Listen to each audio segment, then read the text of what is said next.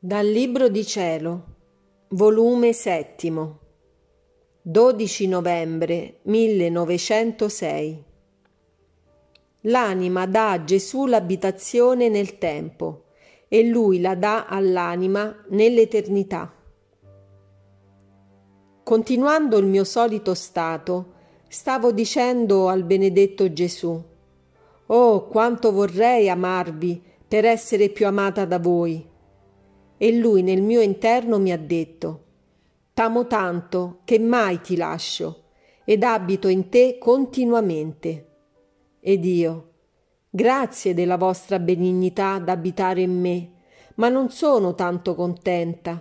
Sarei più contenta e mi sentirei più sicura se io potessi abitare in voi». E Lui: «Ah, figlia mia, nel tempo tu darai l'abitazione a me. Nell'eternità io la darò a te, e sii pur contenta e sicura che colui che abita in te tiene potenza da mantenere consolidata e libera da ogni pericolo la sua abitazione».